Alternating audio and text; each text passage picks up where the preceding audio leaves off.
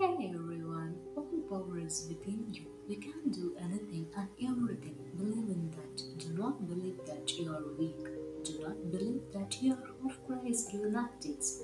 As most of us do nowadays, you can do anything and everything without even the guidance of anyone. Stand up and express the divinity within you.